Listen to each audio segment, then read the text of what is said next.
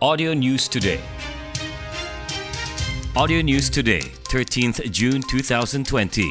And now, here's Benedict Stevens with the evening edition.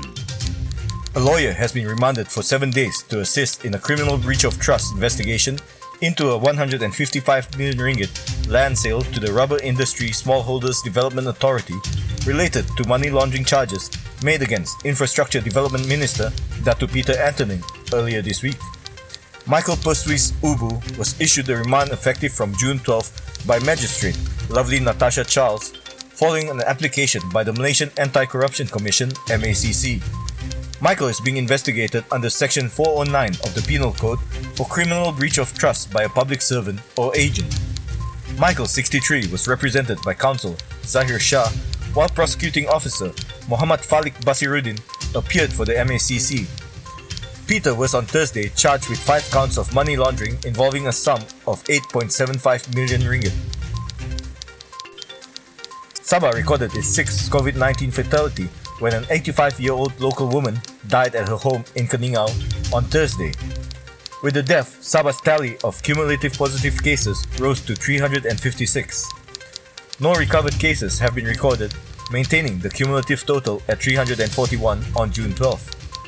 There are nine active cases still warded to date at designated hospitals throughout Sabah. Tawau topped the list of cumulative cases with 86, followed by Kota Kinabalu 62, Lahad Datu 48, Tuaran 25, Kinabatangan 23, Sandakan 21, Keningau 19, Beaufort 14, Penampang 13, Putatan 9, Kunak 8, Kota Belud 5, Semporna 5, Papar 4, Sipitang 4, Ranau 4, Tambunan 3, Beluran 1, and Kota Marudu 1. For more information about COVID 19 or other health issues, contact the State Health Department's Crisis Preparedness and Response Center, CPRC, at 088 219 455 or 088 512 531. A car wash premise at Mile 3 Jalan Apas in Tawau was compounded 5,000 ringgit after it was found to have carried out an illegal water connection. District Water Engineer Asabri Robinson said the department received information about water theft at the said premise. After conducting an investigation, the department found that there was an illegal connection involving half-inch polypipe from the main pipe connected directly to the premise, he said. He said the operation that involved investigation and removing the illegal connection started from 12:30 p.m. until 2 p.m. Asabri said the removal of the illegal connection was carried out under Section 49B of the State Water Supply Enactment 2003. He said that the Water Department will not hesitate to take firm action, including imposing heavy fines against those who flout against the regulations under the Water Supply Enactment 2003. The department also urged any individuals or companies that have yet to pay the fines to do so as soon as possible before legal action is taken. Asabri urged members of the public to inform the Department for Water Theft or Pipe Burst via the telephone number 088 326 888. The Lok Kawi Wildlife Park, Sepilok Orangutan Rehabilitation Center, and Bornean Sun Bear Conservation Center, which has been closed to the public since March 18 following the movement control order, will reopen this Monday. Sabah Wildlife Department Director Augustine Tuuga, in a statement today, June 13, said this was decided following the announcement by the government that ecotourism could now operate as usual.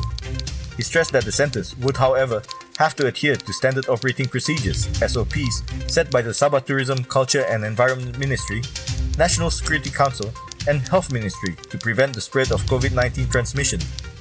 Please be clear that the three popular tourist spots are only open to locals and Malaysian visitors for the time being.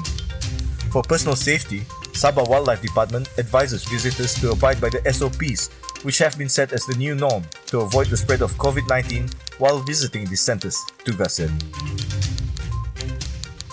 The judiciary will introduce trials conducted via video conferencing for the Federal Court and Appeals Court in Sabah and Sarawak.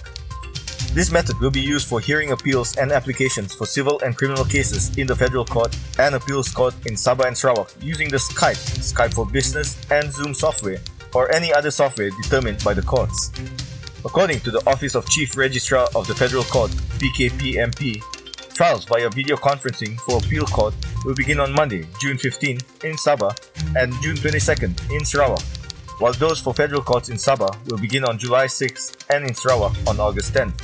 According to the PKPMP statement issued today, the panel of judges will convene at the Palace of Justice in Putrajaya, while lawyers will handle cases courts in Sabah and Sarawak as determined by the Federal Court and Appeals Court registration offices. For criminal cases, prisoners will be taken to the nearest court where the deputy public prosecutor as well as the defense attorney will be present to handle the case. Lawyers can handle civil cases from their offices with the permission of the panel of judges. According to PKPMP, there will also be a live streaming of a trial to be conducted via video conferencing at the appeals court in Sabah on Monday, June 15. The case is an appeal against the decision of the Tawau High Court in granting an order of certiorari to the respondent for a decision rendered by the Industrial Court in Kota Kinabalu, Sabah. In that case, the appeal court panel of judges will convene at the Palace of Justice in Putrajaya, while the lawyers will be at the Tawau High Court. The live streaming can be viewed via the official portal of the Malaysian Judiciary at www.kehakiman.gov.my and on YouTube. PKPMP has prepared guidelines on the handling of hearings for the Federal Court and Appeals Court in Sabah and Sarawak so as to facilitate the implementation of the proceedings and infographics on the guidelines can be accessed through PKPMP's official portal. The Sabah Economic Development Corporation, SEDCO, staff member who was rumored to have contracted COVID 19 has tested negative for the disease, said a statement from the company. The staff member has been confirmed to be COVID 19 free after a test at the Queen Elizabeth Hospital in Kota Kinabalu, it said. The corporation stressed that it takes seriously and is always committed to ensuring a safe and healthy environment for its customers, the public, and staff. The rumor circulated after a copy of a closure notice for Wisma Sedco made the rounds on social media. The notice was issued to make way for disinfection and sanitization operations to be carried out at the building. Sabah Trade and Industry Minister Dato Sri Wilfred Madius Tangau later clarified. That's the end of the news from Audio News Today, presented by Benedict Stevens. Audio News Today is produced by Ill Communications and distributed in partnership with Sabah Info. Like us on fb.com slash audio news today. Audio News Today